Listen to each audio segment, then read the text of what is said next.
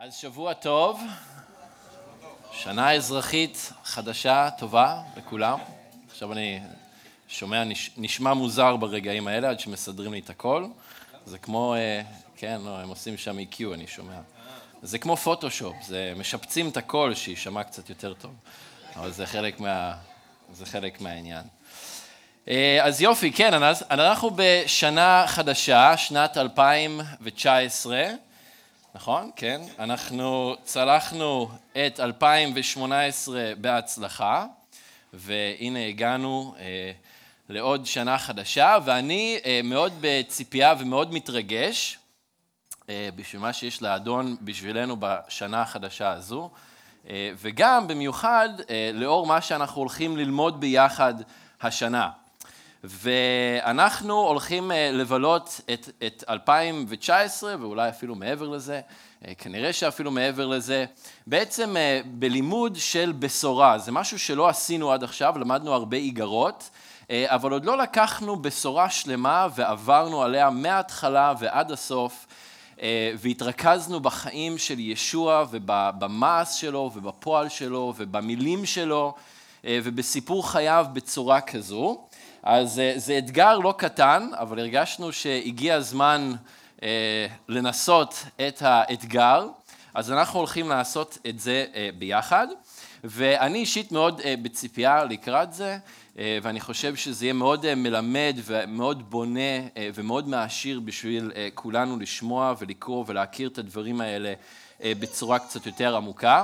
אנחנו הולכים לעשות את זה במיני סדרות, אז בעצם אנחנו חילקנו את כל הספר למין אה, חטיבות של כמה פרקים בכל פעם, ובכל פעם אנחנו נסיים חטיבה, ואז אנחנו נצא ואנחנו נלמד אה, משהו אחר. זה, התכנון הוא ללמוד על חיי אברהם מתוך ספר בראשית, ככה שיש ככה מיקס אה, קצת אה, של, של התנ"ך והברית החדשה תוך כדי.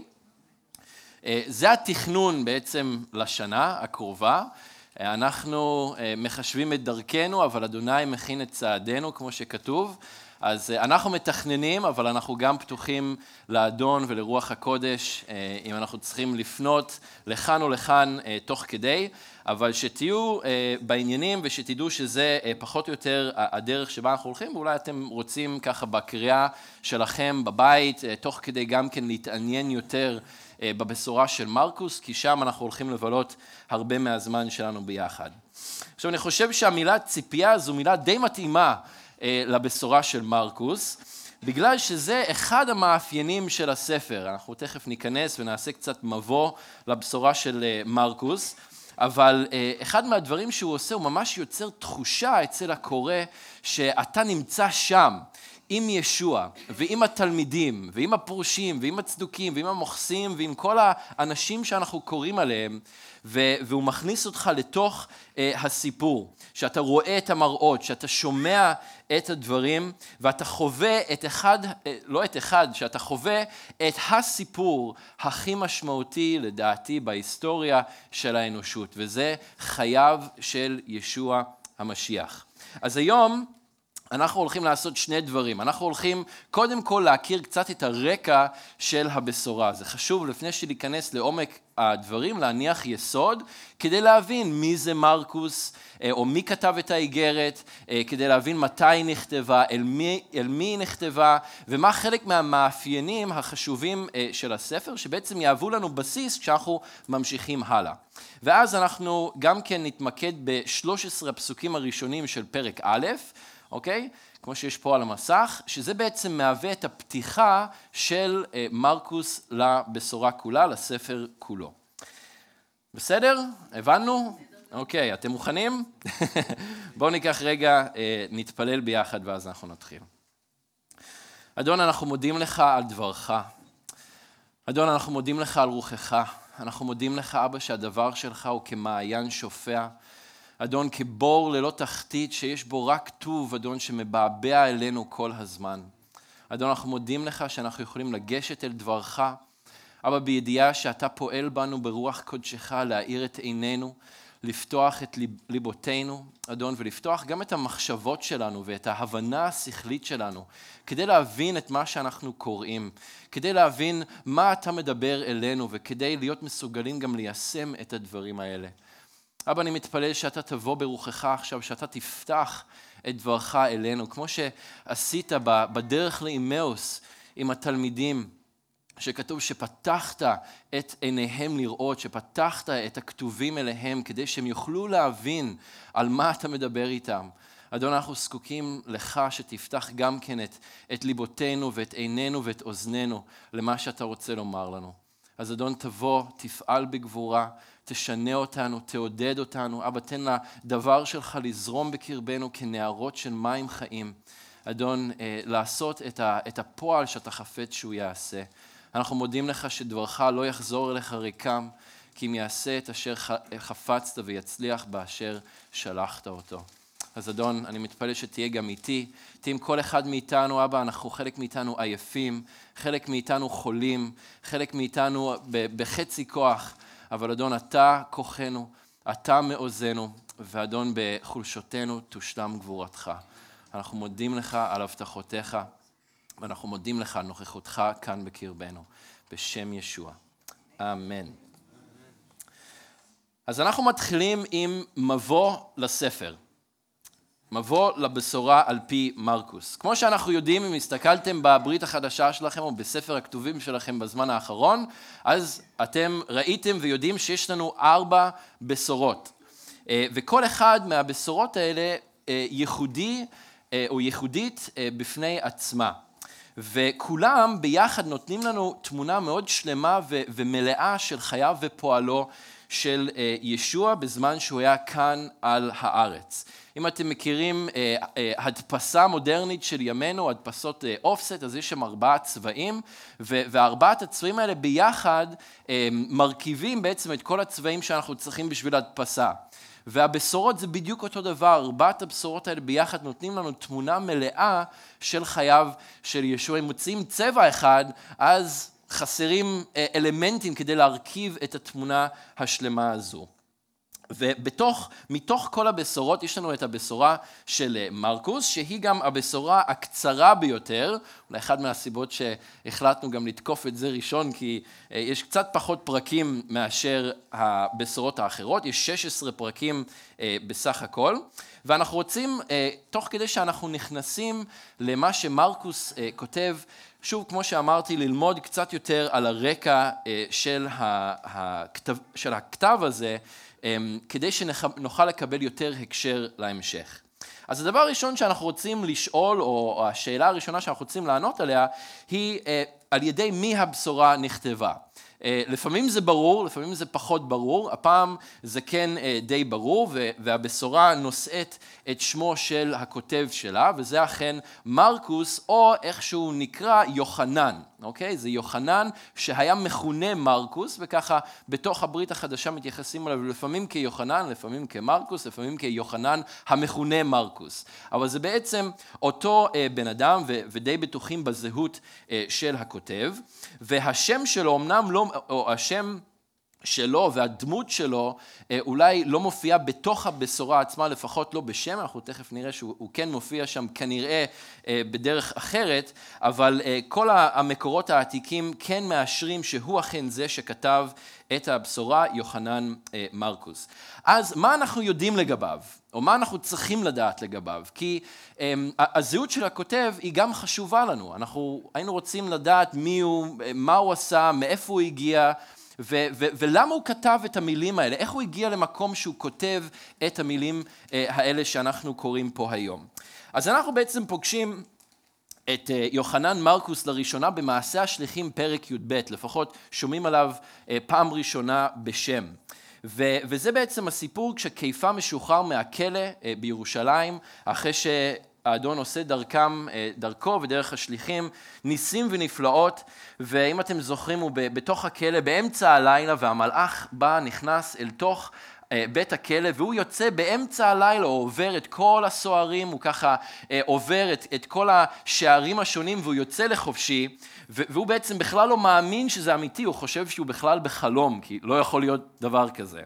ואנחנו קוראים בפסוק 12 בפרק י"ב במעשה השליחים, שכיפא כשהכיר במציאות, כלומר כשהוא הבין שמה שהוא חווה זה לא חלום וזה לא הזיה וזה לא איזה טריפ שהוא חווה, אלא זה באמת המציאות שהוא יוצא מתוך הכלא באמצע הלילה, כשהכיר במציאות, הלך לבית מרים אם יוחנן המכונה מרקוס. באותו מקום נאספו רבים והתפללו. אם אתם זוכרים את ההמשך, הוא דופק על הדלת, הילדה מגיעה, היא לא מאמינה שזה הוא, היא משאירה אותו בדלת, היא הולכת לספר לכל שאר האנשים שבאמת כיפה נמצא, כי הם כולם מתפללים בשבילו מן הסתם, כי הוא בתוך הכלא. והסיפור uh, מתגלגל משם. אז מה שאנחנו יודעים שיוחנן מרקוס היה יהודי משיחי, um, הוא היה ירושלמי לפחות באותה תקופה, הוא גדל אה, בירושלים והוא חי בירושלים בתקופה, בתקופה ההיא, והוא הגיע מבית של מאמינים שכנראה גם היה בית די עמיד, כנראה שהם היו אנשים די עשירים. איך אנחנו יודעים את זה? בגלל שדבר ראשון כתוב לנו פה בפסוק שעכשיו קראנו, שבאותו מקום בתוך הבית של אמו מרים נאספו רבים כדי להתפלל. אמ, אז אתם יודעים, בית גדול, אצלנו בדירה, דירה קטנה, אנחנו ככה 10, 11, 12 איש בקבוצת בית כבר נהיה לחוץ. אה, פה רבים התעשו ביחד כדי להתפלל, אז סביר להניח שהיה מדובר בעשרות רבות, אולי אפילו מאות של אנשים בתוך ירושלים. כנראה שהיה מדובר בבית די גדול, ובדרך כלל אנשים שיש להם בתים גדולים, הם גם אנשים יחסית אה, עמידים. עכשיו, יש אה, דבר נוסף שאנחנו יכולים לדעת, או, או שדרכו אנחנו יכולים לדעת, שיוחנן מרקוס כנראה היה אה, מבית די עמיד, ואנחנו קוראים על זה בתוך הבשורה בפרק י"ד פסוק אה, 51 או 51 ו-52, וזה אחד הפסוקים היותר מצחיקים ואולי לכאורה נראים קצת פחות קשורים אה, בברית החדשה ואולי בכתובים אה, כולם. ו, ו, וזה בתוך גת שמנים ובתוך כל הדרמה שקורית שם בזמן שיהודה איש קריות בוגד בישוע והסנהדרין והכהן הגדול ו, ו, וכל החיילים באים כדי לקחת, כדי להסגיר את ישוע והתלמידים איתם ו, ו, וחותכים כיפה, שמעון כיפה חותך למשרת של הכהן הגדול את האוזן ו, וכל הדרמה שקורית שם ופתאום יש פאוזה כזאת באמצע כל הסיפור הזה, ואנחנו קוראים את הדבר הבא, שבחור אחד שהיה עטוף סדין לכיסוי גופו נתלווה אליו, אל ישוע, תפסו אותו, אך הוא עזב את הסדין בידם וברח ערום. אוקיי, אז, אז פסוק די מוזר ודי ככה קצת לא קשור בתוך הסיפור הזה, ו, ובאמת משערים שאותו בחור זה כנראה יוחנן מרקוס בעצמו. וזה היה חלק מהדרך שלו היה אולי להכניס את עצמו לתוך הסיפור, ש, שגם אומר לנו אה, פריט מידע מאוד מעניין ומאוד חשוב, שהוא בעצם כבר היה שם, לא, הוא לא התחיל עם ישוע ועם האמונה במעשה השליחים פרק י"ב פסוק 12, אלא שהוא והמשפחה שלו היו חלק מהמאמינים בישוע כבר לפני כן אה, לקראת סוף השירות אה, של ישוע. וכשכתוב פה שהוא היה עטוף סדין, בעצם אנחנו אולי מדמיינים איזה אה, איש רומי כזה עם הסדין הלבן שככה הולך לו, אבל, אבל זה לא המלל ב, ביוונית, בעצם בתקופה הקדומה היו להם שני סטים של לבוש, לבוש תחתון, כמו סוג של ג'לביה כזה, ומעל זה היו לובשים עוד משהו. ובדרך כלל הלבוש התחתון היה עשוי מצמר, כי זה היה החומר היותר אה, אה, נפוץ אז, ופה במקרה של אה, אותו בחור, שזה כנראה היה יוחנן מרקוס, רשום שזה היה סדין שהיה עשוי מפשתן. ופשתן היה חומר הרבה יותר יקר ערך, שמור לאנשים העשירים והעמידים יותר, אז, אז שוב פה אנחנו מקבלים אינדיקציה שהוא היה מבית די עמיד. אמ, בין היתר הוא גם היה בן דודו של ברנבא, אוקיי, אנחנו קוראים על זה בקולוסים פרק ד' פסוק 4, שהיה שותפו של שאול בעבודת המלכות, אה, מסעות הביסור אה, למיניהם שיצאו, והוא גם היה בן רוחני לשמעון קיפה. אנחנו קוראים על זה בראשונה לקיפה פרק ה' פסוק 13, בסוף האיגרת בעצם הוא חותם ואומר הקהילה אשר בבבל שנבחרה איתכם דורשת בשלומכם וכן גם מרקוס בני. אז יכול מאוד להיות שמרקוס בא לאמונה דרך קיפה, יכול להיות שהוא היה תלמיד של קיפה, אבל אם שמעון קיפה קורא לו בני, אז כנראה שהיה בהם, ביניהם קשר אה, מאוד קרוב, אה, אה, קשר רוחני מאוד קרוב. אז סביר להניח כשאנחנו אוספים את כל המידע הזה ביחד, אנחנו יכולים להבין שיוחנן מרקוס היה בעניינים של ישוע וכל המאמינים הראשונים כבר מההתחלה. הוא היה ממש בתוך כל הפעילות שקרתה, הוא ראה והוא חווה את הדברים, את הבגידה של ישוע. סביר מאוד להניח שהוא עמד שם לרגלי הצלב כשישוע היה על הצלב, שהוא שמע על כל האירועים שקרו בימים שלאחר מכן. ואז בימים ובשבועות ובשנים הראשונות של מעשה השליחים, כשיש את כל התסיסה הזאת בירושלים והשליחים מבשרים ואנשים באים לאמונה, אנשים באים לבית של אימא שלו, או לבית שלו שהוא חי בו, והוא שומע על הדברים האלה והוא חווה אותם אה, רגע רגע ממש בתוך, אה, בתוך כל העניינים. ואולי זה מה שיצר אצלו את התשוקה ואת הרצון לקחת את הבשורה של ישוע ולצאת איתה לאומות ולהכריז אותה אל כל העמים השונים. וזה בעצם מה שהוא עושה, והוא יוצא למסע הביסור הראשון ביחד עם שאול וברנבא ושאר האנשים. עכשיו אולי עד עכשיו נשמע שמרקוס היה לו די טוב, בא מבית עמיד, ככה היה עם ישוע והיה בן דוד של ברנבא ובן רוחני לקיפה ווואלה נשמע שהולך לו די טוב בחיים.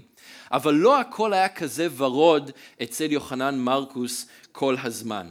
ואחרי שהוא יוצא למסע הביסור הראשון, הוא בעצם מוצא את עצמו במצב שהוא מרים ידיים, שהוא פורש, שהוא עוזב את המרוץ, שהוא זורק את הכובע שלו, שהוא זורק את הבנדנה שלו והוא עוזב, והוא אה, הולך מתוך המסע.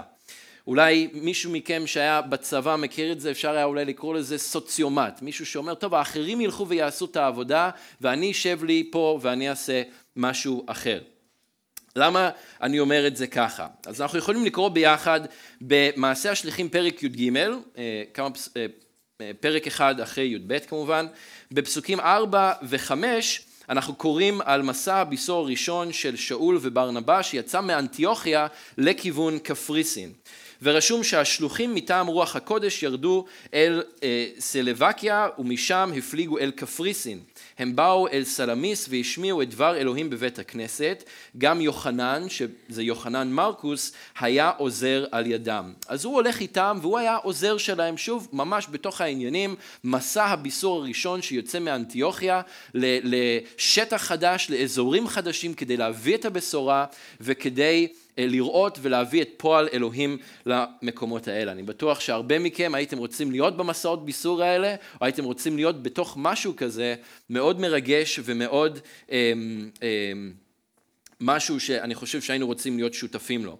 אמ, אנחנו קופצים לפסוק 13 באותו פרק, בין לבין הם פוגשים את בר ישוע המכשף, אתם יכולים לקרוא את הסיפור הזה לאחר מכן, ואז כתוב לנו בפסוק 13 ששאול וחבריו הפליגו מפפוס ובאו, ובאו אל אה, פרגי שבפמפיליה אך יוחנן מרקוס עזב אותם וחזר לירושלים. וזאת הנקודה שהוא בעצם עוזב, שהוא מרים ידיים ושהוא פורש. והעזיבה שלו פה היא לא הייתה עזיבה של טוב, של טוב חבר'ה, אה, תודה, היה כיף ונתראה אחר כך.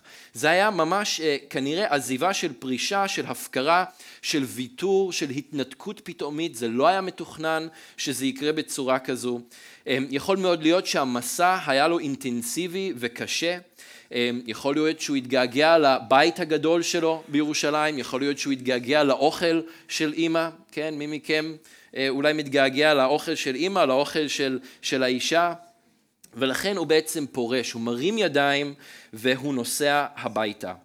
ו, ואם אתם חושבים שלצאת למסע ביסור לשלוש ארבע שעות בוואדי ניסנס או פה אמ, אה, באודיטוריום בחיפה עם אריאל זה קשה, תנסו לצאת למסע ביסור עם שאול. זה כנראה היה חוויה מארץ החוויות, ובשביל יוחנן מרקוס זה פשוט היה יותר מדי. והוא עוזב והוא חוזר לירושלים. עכשיו הפרישה שלו אה, ניכרת עוד יותר בהמשך אם אנחנו נדלג במעשה השליחים לפרק ט"ו, פרק 15 ונקרא מפס... אה, פסוקים 36 עד 39 אנחנו קוראים שלאחר כמה ימים אה, אמר שאול לברנבא בואו נחזור ונבקר את האחים בכל עיר ועיר שהשמענו בה את דבר אלוהים ונראה מה מצבם. ברנבא רצה לקחת גם את יוחנן המכונה מרקוס, אוקיי? אולי יש פה קצת קומבינות משפחתיות, זה הבן דוד אחרי הכל. אבל שאול חשב שלא רצוי לקחת את זה שפרש מהם בפמפיליה ולא נתלווה אליהם לעבודה. אז תשימו לב לשפה שיש פה, היא לא שפה אה, אה, אה, מטיבה עם יוחנן מרקוס, הוא פרש מהם, הוא עזב אותם והוא לא נתלווה אליהם לעבודה. אולי קצת סוציומט. הריב היה כה חריף, היה חריף עד כדי כך שנתפרדו זה מזה, לקח ברנבא את מרקוס והפליג לקפריסין ושאול בחר את צילה ויצא לדרכו לאחר שהאחים הפקידוהו לחסד הזה. אז העניין הזה עם יוחנן מרקוס היה עניין כל כך גדול שזה הביא לפירוד בין אה, שאול וברנבא. וזה נראה לי בתוך הברית החדשה המקום היחיד שאנחנו רואים שיש מחלוקת עד כדי כך קשה בין אחים, עד כדי כך שהם בעצם הפרידו את דרכיהם וברנבא לוקח את בן דוד שלו מרקוס ושאול לוקח את סילה ובעצם אחרי זה הבשורה, מעשה השליחים מתמקד ב... הפעילות של שאול ושל אה, סילה והפעילות של ברנבא ושל אה, בן דוד שלו יוחנן מרקוס בעצם נעלם מאיתנו ואנחנו לא יודעים בדיוק מה קורה לאחר מכן. אז זה האיש שאת הבשורה שלו אנחנו הולכים לקרוא עכשיו. הפורש זה שוויתר, זה שהלך לו באמצע, אוקיי? זה הופך את זה לקצת יותר מעניין או מעורר השראה בשבילכם. אני חושב ש... כל אחד מאיתנו יכול איפשהו להזדהות עם יוחנן מרקוס, עם, ה, עם הקושי שיש לפעמים בשירות של האדון והרצון וה, לפרוש, הרצון להרים ידיים, אה, חוסר היכולת אולי במחשבות שלנו שאנחנו יכולים להמשיך. אבל זה לא, זה לא סוף הסיפור של יוחנן מרקוס, אל תדאגו, אני לא אשאיר אתכם ככה. משהו קרה איתו וכמו שאמרתי, אמנם הפעילות שלו לאחר מכן עם ברנבא היא לא בדיוק ידועה לנו, אבל הוא כן אה, צץ לנו יותר מאוחר בכתובים, וכנראה שמשהו קרה אצלו, ושהוא עבר איזשהו מהפך, והוא החליט כן לקחת שוב פעם את הלפיד של הבשורה, ושוב פעם לצאת, ושוב פעם להתלוות לשליחים האחרים, ולקחת את דבר אלוהים לכל האומות מסביב.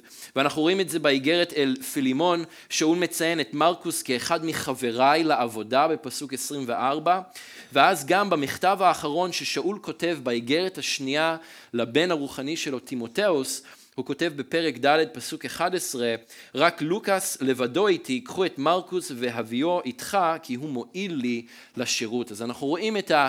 את השלמות הזו של המעגל בעצם נסגר ואנחנו רואים שיוחנן מרקוס כן משוקם ואנחנו רואים כן ריצוי בינו לבין שאול שלא היה מוכן בשום פנים ואופן לקחת אותו למסע הביסור השני ושהוא כן חוזר אה, לתוך הפעילות אה, ולתוך השירות אה, של האדון. היה מעניין אולי לדעת בדיוק מה קרה לו שם תוך כדי אבל מתוך כל הדברים האלה שהוא חווה, אז הוא בסופו של דבר גם בא וכותב את הבשורה שלו אה, ולנו יש אותה היום. אז זה בעצם קצת על יוחנן מרקוס ובעצם מי כתב את הבשורה. למי זה נכתב או עבור מי יוחנן מרקוס כותב? הנמענים הם חשובים, חשוב לנו לדעת מי הם הנמענים כי זה שוב פעם נותן לנו הקשר של אה, מה שנכתב. ובמקרה שלנו, בבשורה של יוחנן, היא נכתבה עבור משיחיים לא יהודים שנמצאים בעיר רומא. והם כנראה לא היו בעלי ידע נרחב אמ, אה, בתנ"ך, כנראה לא בעלי ידע מאוד נרחב לגבי העם היהודי והמסורת היהודית והמנהגים היהודיים, וזה משתמע גם מתוך מה שמרקוס כותב ומסביר וגם ממה שהוא משמיט, גם ממה שהוא לא כותב לעומת הבשורות האחרות. דבר ראשון, מרקוס, אנחנו תכף נראה את זה בפרק א', הוא לא מתחיל עם אילן יוחסין כמו מתי, הוא גם לא uh, מתמקד בהרבה נבואות משיחיות או בהיסטוריה שמתחברת לנבואות המשיחיות האלה כמו שלוקאס uh, עושה.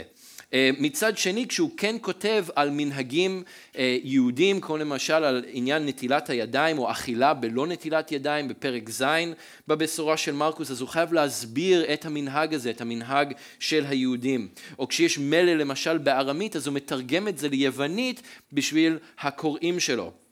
למשל בפרק ה' כשישוע בא לביתו של יאיר ראש בית הכנסת כדי לרפא את ביתו אז אה, הוא בא והוא אומר טליטה קומי והוא מתרגם את זה שזה בעצם אומר נערה אה, קומי ואנחנו נגיע לסיפורים האלה בהמשך. אז זה הנמענים הם בעצם משיחיים ברומא שהם לא מרקע יהודי.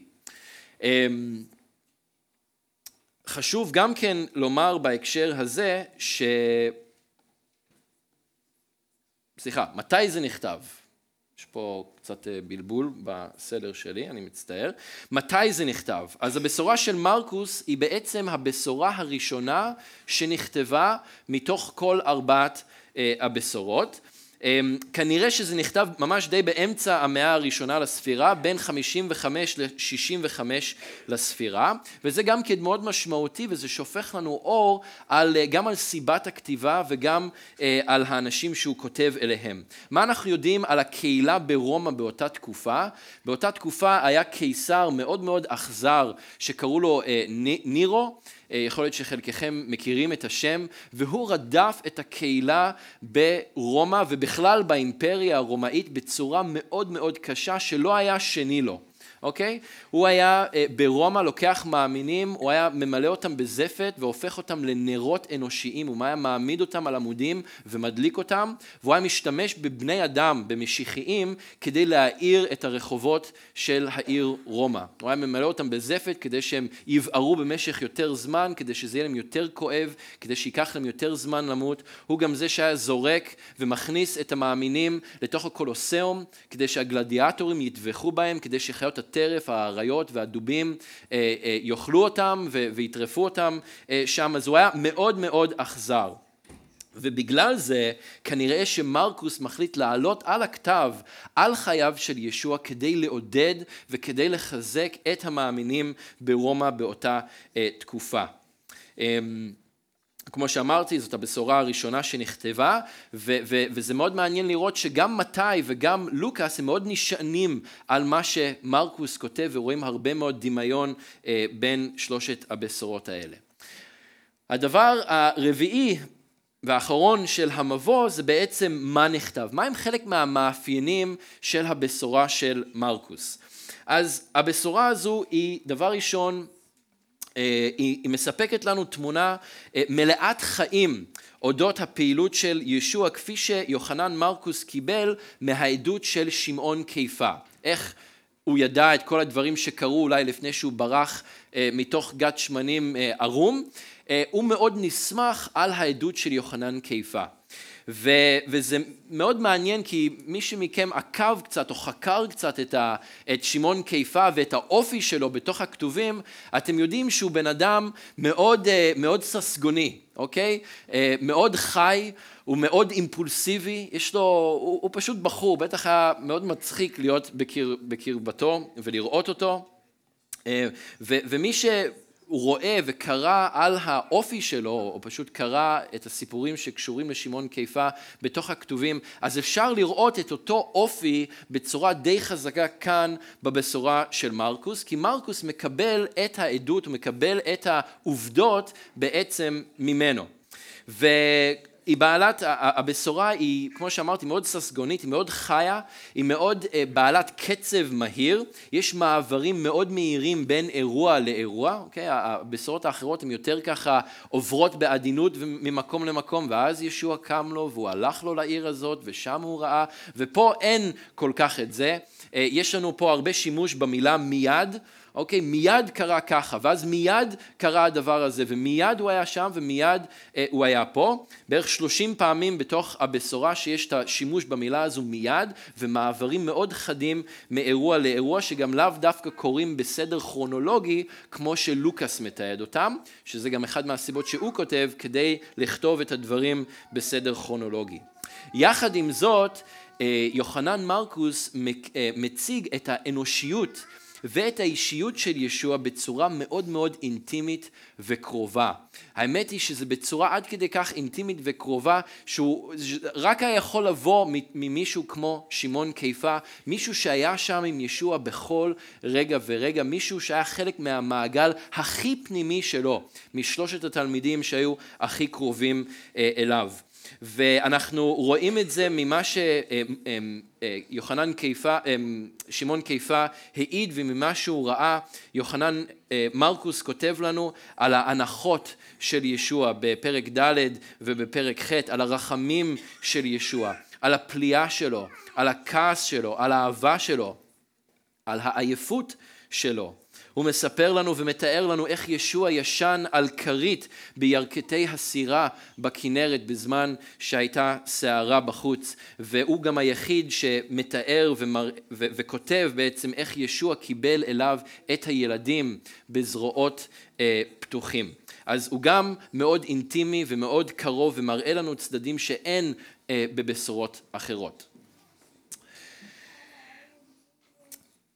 הדגש העיקרי אה, בבשורה של מרקוס זה להציג את ישוע כעבד אלוהים, כמשרת אלוהים, כמשיח ובן אלוהים.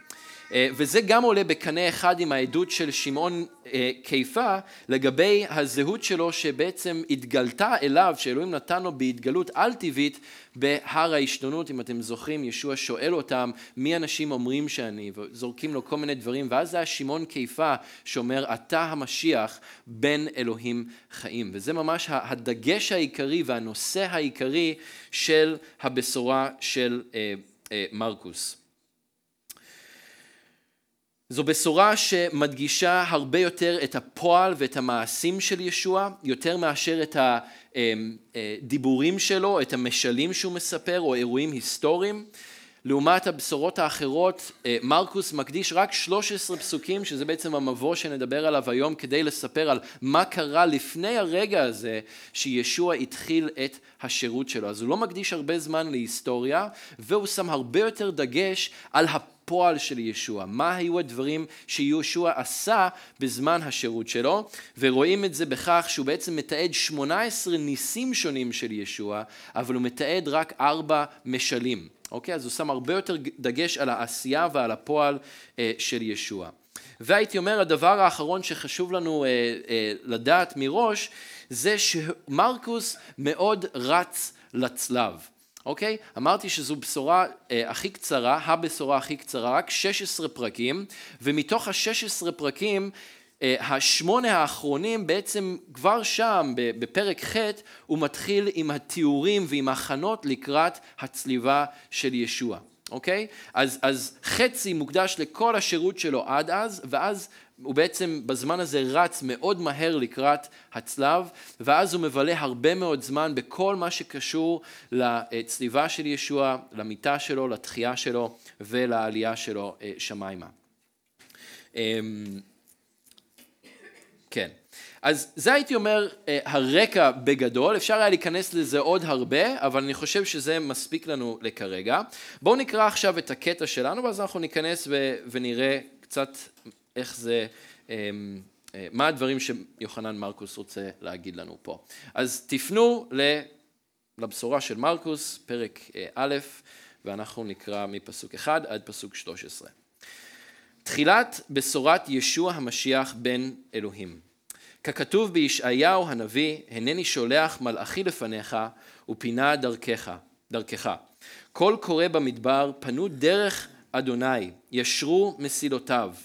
יוחנן המטביל הופיע במדבר כשהוא מכריז על טבילה של תשובה לשם סליחת חטאים. יצאו אליו כל ארץ יהודה וכל אנשי ירושלים והוא הטביל אותם בנהר הירדן בהיותם מתוודים על חטאיהם. יוחנן היה לבוש שיער גמלים וחגור חגורת אור במותניו ומאכל חגבים ומאכלו חגבים ודבש היער הכריז יוחנן ואמר, הנה חזק ממני בא אחריי, אשר אינני ראוי להתכופף ולהתיר את שרוך נעליו. אני הטבלתי אתכם במים, אך הוא יטביל אתכם ברוח הקודש. בימים ההם בא ישוע מנצרת אשר בגליל ויוחנן הטבילו בירדן.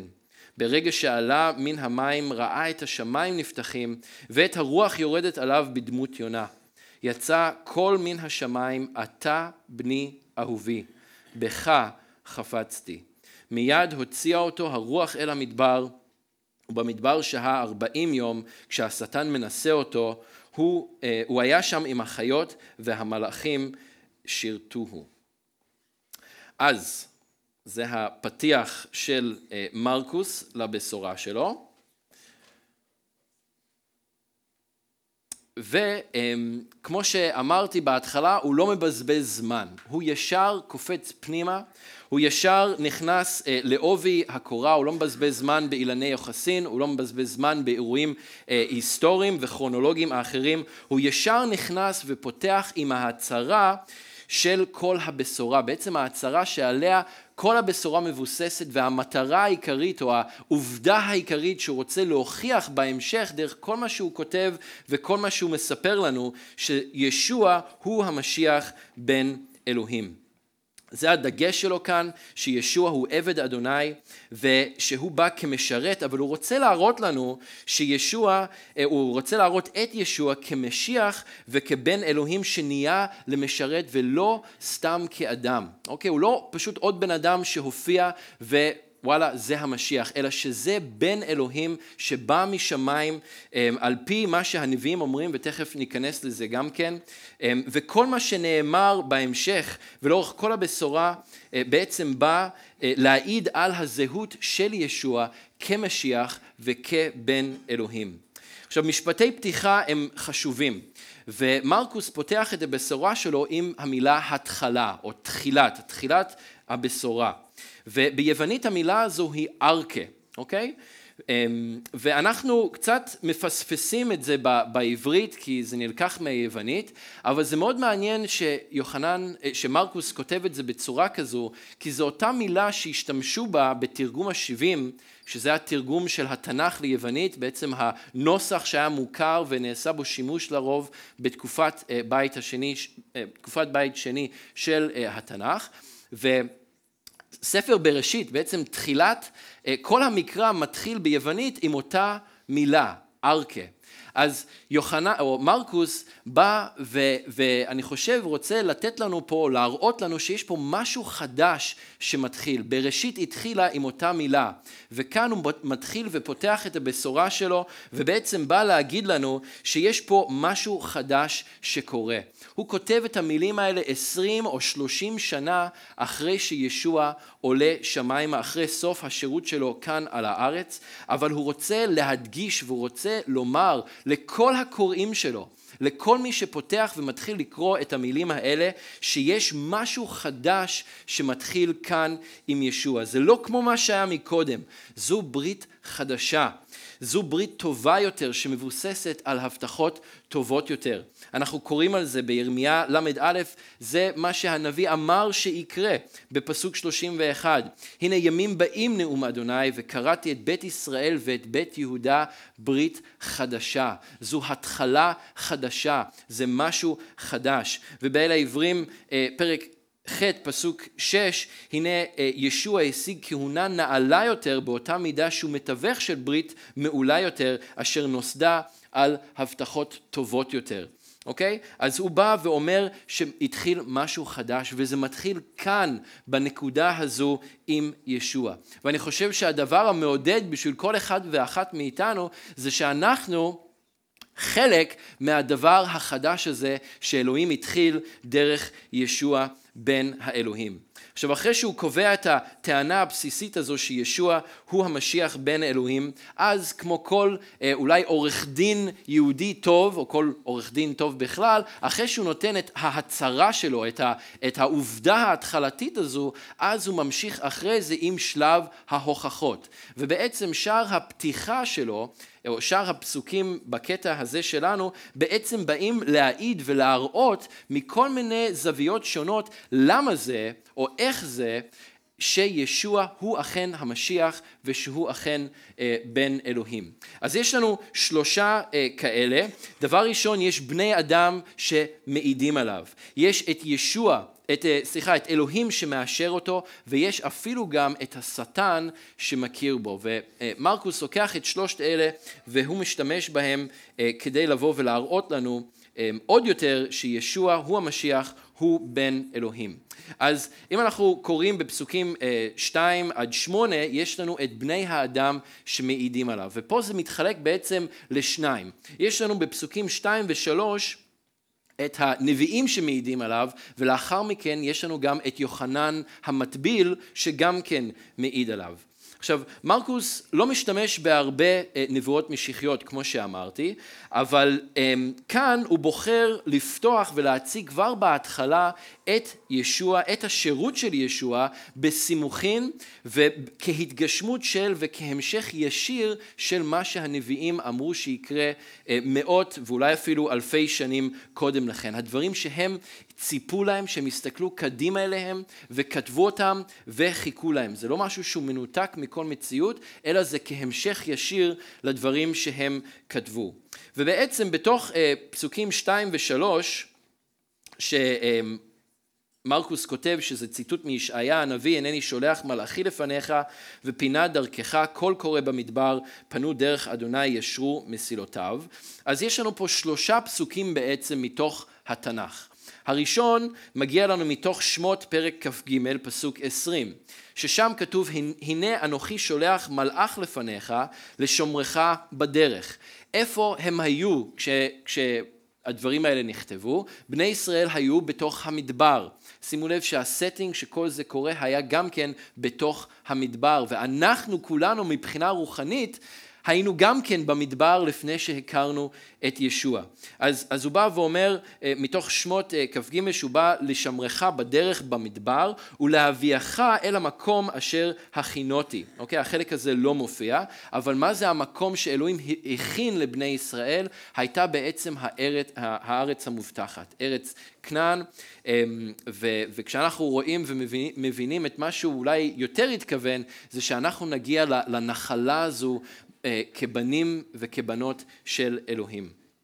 יש לנו פה גם אה, את מלאכי פרק ג' פסוק אחד עם מלל די דומה לפחות בהתחלה של הפסוק שאומר הנני שולח מלאכי ופינה דרך לפניי אבל החלק השני של הפסוק לא מופיע ותשימו לב אה, מה כתוב שכתוב ופתאום ופתאום יבוא אל היכלו האדון אשר אתם מבקשים ומלאך הברית אשר אתם חפצים, הנה בא אמר אדוני צבאות. אז יבואו ויכינו, מישהו יבוא ויכין את הדרך לפניו, ואז פתאום הוא יבוא אל ההיכל האדון אשר אנחנו, או בני ישראל אז ביקשו אותו, ומלאך הברית שהם אה, חפצו בו.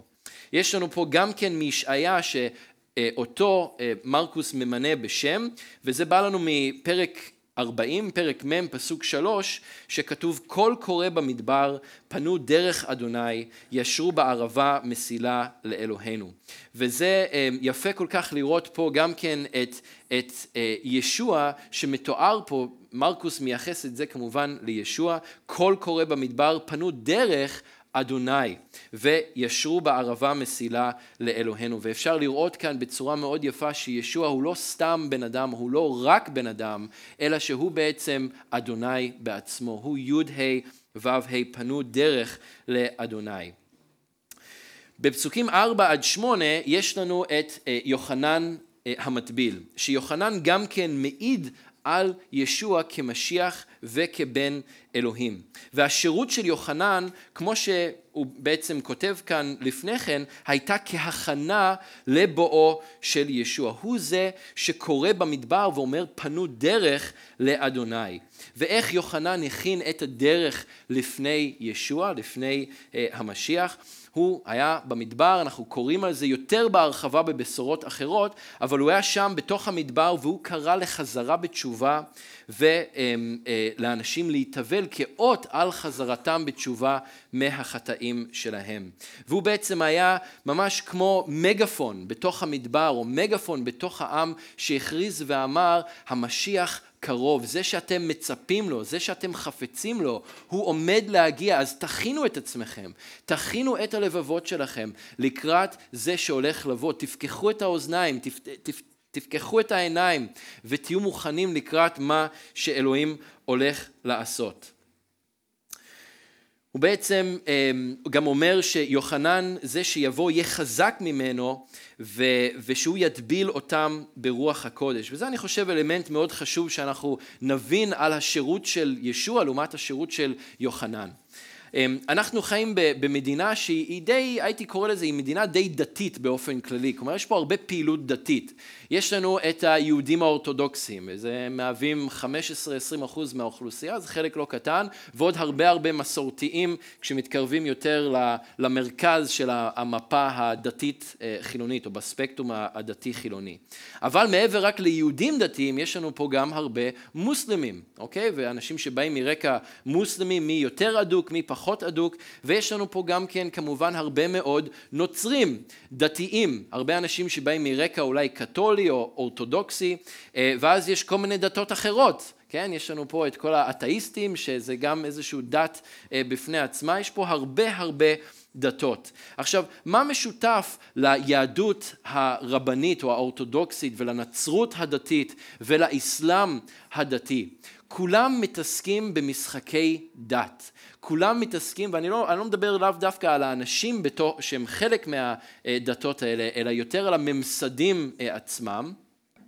הם כולם משחק, מתעסקים במשחקי דת, יש הרבה דגש על הבחוץ, הרבה דגש על, על איך אתה נראה ומה אתה עושה מבחינה חיצונית.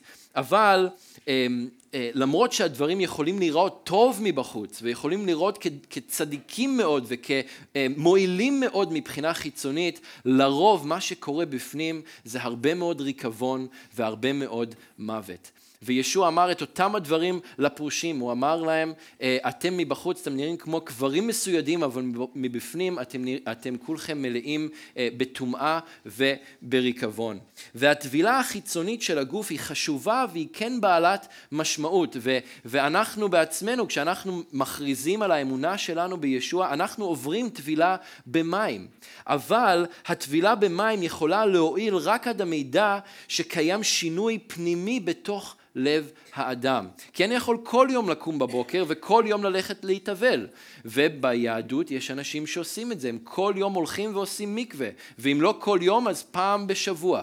אבל מה זה עוזר הרחיצה החיצונית הזו אם אין רחיצה פנימית, אם אין את השינוי שמתחולל בתוך הלב של האדם. ו- וזה מה שיוחנן בא ומרקוס בא ואומר על יוחנן ש... יוחנן המטביל בא ומטביל במים, אבל ישוע הוא זה שיבוא ויטביל אתכם ברוח הקודש. הוא זה שיבוא וייתן לכם את השינוי הפנימי הזה, את ההתחדשות הזו בתוך הלב. אה, הוא זה שיבוא ויכתוב את תורתו על ליבותיכם, הוא זה שיבוא ויסלח לחטאיכם אחד ואחת ולתמיד. אחרי זה בפסוקים 9 עד 11, אחרי שהנביאים או בני אדם מעידים עליו, יש לנו גם את אלוהים שמאשר אותו. אמ, בפסוק 9 יש לנו את הטבילה של ישוע בידי אה, יוחנן, או ההמשך של זה, זה כתוב לנו במשפט מאוד קצר שישוע בא מן הגליל והוא עבר טבילה אצל יוחנן, אבל זה לא אה, כזה זה לא דבר של מה בכך, ו- ואין לי, האמת היא, זמן עכשיו להיכנס לזה, אני אצטרך לדלג על זה, אבל זה פשוט מדהים לראות את הענווה גם של יוחנן וגם של ישוע. כי ישוע בא מ- מ- מתוך מקום שהוא המשיח, הוא בן אלוהים, הוא לא באמת צריך לעבור טבילה לסליחת חטאים, הרי הוא משיח, אין בו חטא, הוא, הוא שא האלוהים, הוא השא התמים שאין בו דופי, אבל הוא בכל זאת בא, ו- וזה מתועד לנו במתי פרק ג' פסוקים 15 ו-16 שיוחנן בעצם בכלל לא רצה להטביל אותו והוא ניסה להניע אותו מזה. כתוב שיוחנן ניסה להניעו מכך ואמר אני צריך להתאבל אצלך ואתה בא אליי.